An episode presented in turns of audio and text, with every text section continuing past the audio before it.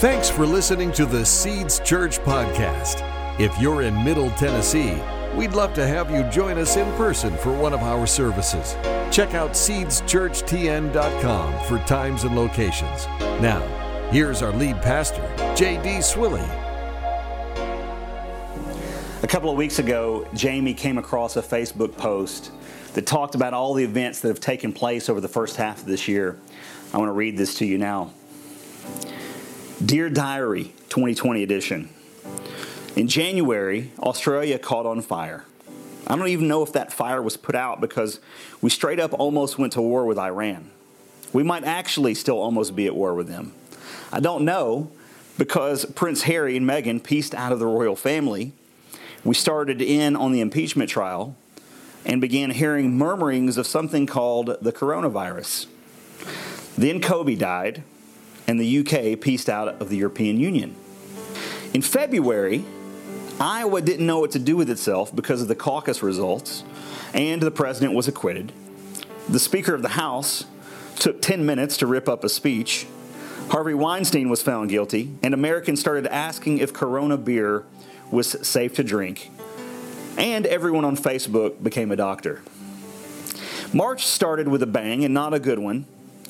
A tornado ripped through Tennessee. Warren dropped out of the presidential race, and Sanders was like, Bernie or bust. But then Italy shut its borders down in the whole country, and, and COVID officially became a pandemic. And then a nationwide state of emergency was declared in the US, but it didn't really change anything. But then COVID was like, y'all not taking me seriously, so I'm to infect the one celebrity everyone loves Tom Hanks. And all of our schools closed so that we could appreciate teachers and all of the salons closed too, so no one could get their hair or nails done. Everyone had to work from home and attended Zoom meetings in their underwear. The stock market took a significant plunge, and we were then all introduced to Tiger King. And the one thing that we can all agree on this year is that Carol totally killed her husband. Also, somehow we realized that not all of us were washing our hands regularly enough. In April, Bernie finally busted himself out of the presidential race. But then New York City became the set of The Walking Dead, and we learned that no one has face masks, or ventilators, or toilet paper, or hand sanitizer. By now, those of us that color our hair, our roots were showing.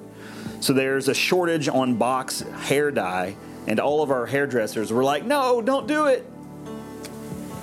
Then Kim Jong un died, but then he came back to life. Or did he? Who knows? Because then the Pentagon released videos of UFOs, but nobody cared that much. And we were like, man, it's only April. In May, the biblical end times kicked off, and we learned of murder hornets and realized that 2020 was the start of the Hunger Games. People started to protest lockdown measures, sporting events were canceled everywhere. George Floyd died, and America reached a breaking point. There were protests in every city, which was confusing because people were definitely gathering in crowds of more than 10 and for sure were closer than six feet away from each other. Oh, and a giant asteroid narrowly missed the Earth. In June, wearing masks became a political thing. And then many decided that not wearing a mask was somehow a God given right, even though I haven't found anything in the Bible or the Constitution that is for or against masks. Then scientists announced that there is a strange radio signal coming from somewhere in the universe that repeats itself so many days. Then America reopened from the shutdown that wasn't really an all out shutdown, and things have gone spectacularly not that great.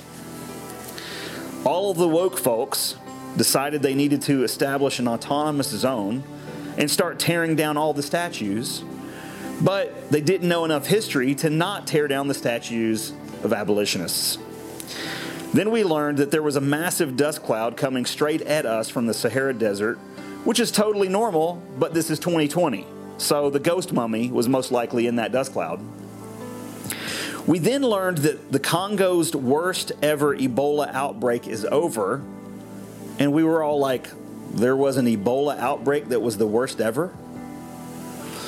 So now it's July, and at this point, we're over it. Just tell us what's next.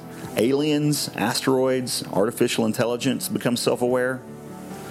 No, none of that. But seriously, Kanye West announced he's running for president, and now our beloved Charlie Daniels has passed away. Y'all, as Jamie read that to me a couple of weeks ago, I had mixed feelings and thoughts. Reading all that sounds like it's straight out of an apocalyptic movie plot. It's kind of funny until you realize it's all real, and then it's not funny at all. It's kind of weighty. So, as we look back at what's been happening in the world, not just over the last six and a half months, but over the last many years, we're left with this question What in the world is going on? What's going on? Are we about to be raptured? Is the tribulation upon us? You know, I don't know what your eschatology is, but that's not really what we're examining today. So I'm sorry to disappoint you if you thought we're going to talk about the four horsemen or the blood moons or when Jesus is returning. But as a leader in the body of Christ, I do feel some weight and responsibility to ring a bell. And the bell that I'm ringing isn't just, Jesus is coming back, Jesus is coming back. Well, yes, I, am ringing that bell, but the message that Jesus is coming back is just information. And just knowing a fact doesn't tell you how you need to respond. It doesn't tell you what you can be doing up until that comes to fruition. Listen, church, the world is upside down, but that's not alarming to me. Why? Because it's no surprise. It's always been upside down since the fall of man, and we're going to continue to see it upside down until the kingdom of God is fully established on the earth. Even the early church thought Jesus' return was imminent during their period in history. They saw the signs of the times just like we see the signs of the times. And the bottom line is that no one knows the day or the hour of Jesus' return. It could be at any moment, or it could be 100 years from now. But what is important is what we are doing until that day comes. The thing that does alarm me is when I look at the response of the church today, I see people who are far more caught up in the news of this earthly reality instead of being caught up in the good news of the eternal reality. Many believers will engage on a Facebook post about today's digressing culture, but not a post about Jesus' redeeming cross. Church, let's not get sucked into the drama of today's culture. Now, you might say, well, JD, I don't want to be so heavenly minded that I'm no earthly good. Come on, that's nonsense. What we ought to be saying is, I want to be so heavenly minded that I'm of great earthly good. I'm reminded of Jesus' parable of the sower in Mark chapter 4. This is what Jesus said, verse 3. He said, Listen, behold, a sower went out to sow seed. And it happened as he sowed that some seed fell by the wayside, or we could say the path. And the birds of the air came and devoured it. And some fell on stony ground, on rocky soil, where it did not have much earth, and immediately it sprang up, but it had no depth of earth. But when the sun was up, it was scorched, and because it had no deep roots, it withered away. And some seed fell among the thorns, or we could even say weeds. And the thorns grew up and choked it, and it yielded no crop. But the other seed fell on good ground, and it yielded a crop that sprang up, and it increased, and it produced some 30 times as much, some 60 times as much, and some a 100. And Jesus said, He who has ears to hear, let him hear. Here, Jesus describes four kinds of soil conditions, which represent four kinds of conditions of our hearts. So, the question we need to ask ourselves today is where is my heart? Where's my attention? Where's my affection? Is your heart like the path that doesn't receive the seed of God's word because you don't take time to let it take root before the enemy comes to tell you something different? Is your heart like that rocky soil where you receive God's truth at first, but it doesn't take root because you give up when you're met with any kind of resistance or difficulty? Is your heart like the weeds where you're so distracted by what's happening in the world today that there's just little to no fruit of eternal value that's being produced in your life? Or are you doing the work of cultivating your heart before God to receive His Word that He might produce the fruit of His Spirit in your life? Listen, church, the world is upside down, but the kingdom of God is not. So let's redirect our attention and our affections and our time and our resources away from the temporal things and let's focus them on eternal things. Let's stop getting so worked up over the earthly issues and let's start investing our energy into making disciples of Jesus. The enemy of our souls, Satan, is still trying to divide Jesus' church over superfluous issues. Like, wear a mask. Great. Don't wear a mask. Okay? I don't care. You see, I'm not going to spend my passion on getting worked up over a piece of cloth or paper that covers my nose and mouth, but instead I'm going to be passionate about helping people avoid going to hell. I'm going to spend my passion helping families become strong in the Lord. I want to see people discover who God created them to be and be equipped to do what He called them to do. We're talking about real purpose here. If I need to wear a mask one day in order to accomplish that purpose, then I'll wear it. And if I need to take it off the next day in order to accomplish that purpose, I'll take it off. See, I'm not going to allow a temporal issue to get into the way of an eternal issue. So the world is upside down. Jesus is coming back. What is our response until that happens? Real quickly, I want to give you five important habits that will help you cultivate the soil of your heart. The first one is this recenter on Jesus. I'll take a little liberty with the immortal words of a 20th century poet Jesus, you're the first, my last, my everything, and the answer to all my dreams. You're my sun, my moon, my guiding star, my kind of wonderful. That's who you are. That's funny, of course, you know, it's Barry White. But seriously, Jesus is not just at the top of our priority list and we get to check him off the list once a week. No, no, no. It's like the earth and all of the planets in our solar system orbit around the sun. Jesus ought to be at the center of our lives, and we orbit our entire lives around being in relationship with him. In John chapter 15, Jesus said this He said, Remain in me, and I will remain in you. For a branch cannot produce fruit if it's severed from the vine, and you cannot be fruitful unless you remain in me. Listen, if we want to accomplish our eternal purpose, then we must not put anything or anyone else at the center of our lives other than Jesus. Not our pursuit of financial freedom, not our own entertainment or recreation, not our kids' sports teams, not our career, not our GPA, not even our family or friends. Putting Jesus at the center of your life doesn't mean that you neglect the other important areas of your life, but what it does mean is that you are not going to tend to those other areas at the expense of your relationship with Jesus. So we must continually be recentering on Jesus and our relationship with Him. The second habit is this stay connected to the church. You know, we've talked about this uh, quite a bit already over the last several weeks. Uh, God never intended for us to be connected to Him and not be connected to the rest of the body of Christ. Hebrews chapter 10, verse 24 tells us, Let us think of ways to motivate one another to acts of love and good works. And let us not neglect our meeting together, as some people do, but encourage one another, especially now that the day of His return is drawing near. See, keeping Jesus at the center it's a team sport, it's not a solo one. But when we isolate ourselves away from the church, we're playing into one of the enemy's strategies to take us out of the game, or at the very least, uh, keep us from scoring or keep us from bearing much fruit. But staying connected to your church family always puts you in a better position to walk in who God called you to be and do what He called you to do. The third habit is this pray and obey. You see, all of these habits are connected together. It's like a chain where each strong link is connected to the next. It's like first we recenter on Jesus, then we stay connected to our church family, and then we pray and obey. Jesus talked about this being interconnected a little bit. He said this in Matthew chapter 18. If two of you agree here on earth concerning anything you ask, my Father in heaven will do it for you. For wherever two or three gather together as my followers, I'm there among them.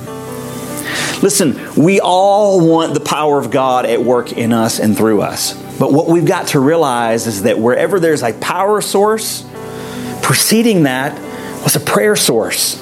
See, prayer is the precursor to the power and presence of God. Say that five times fast.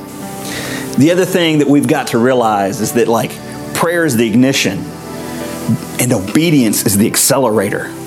James chapter 1 verse 22 says, "Don't just listen to God's word, but do what it says. Otherwise, you're only fooling yourselves." For if you listen to the word and don't obey, it's like glancing at your face in a mirror. You see yourself, you walk away, and you forget what you look like.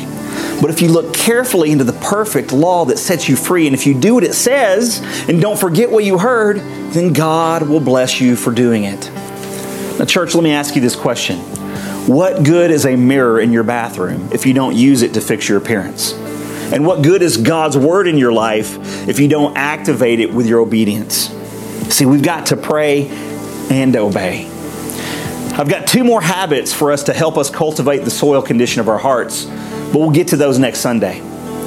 Church, the world is upside down, but God's kingdom remains right side up.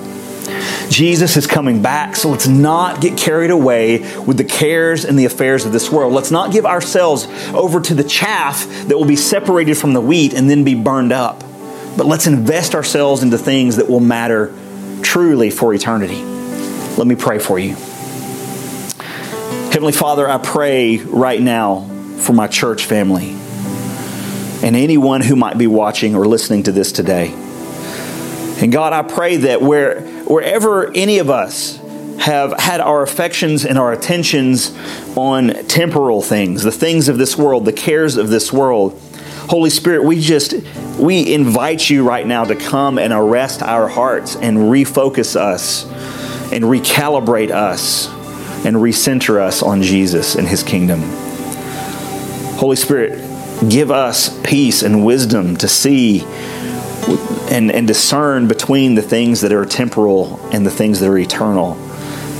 And help us, by the power of your Spirit, use self control and have peace of mind and be full of your love so that we don't get caught up into the drama of today's culture, but yet we know how to respond to it by the power of your Spirit and in a biblical fashion.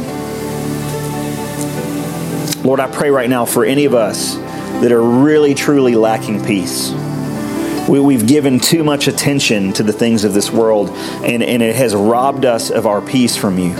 Jesus, I thank you that your word says that your peace you would give to us, but it's a different kind of peace. And that that kind of peace would pass all understanding and it would guard our hearts and it would guard our minds.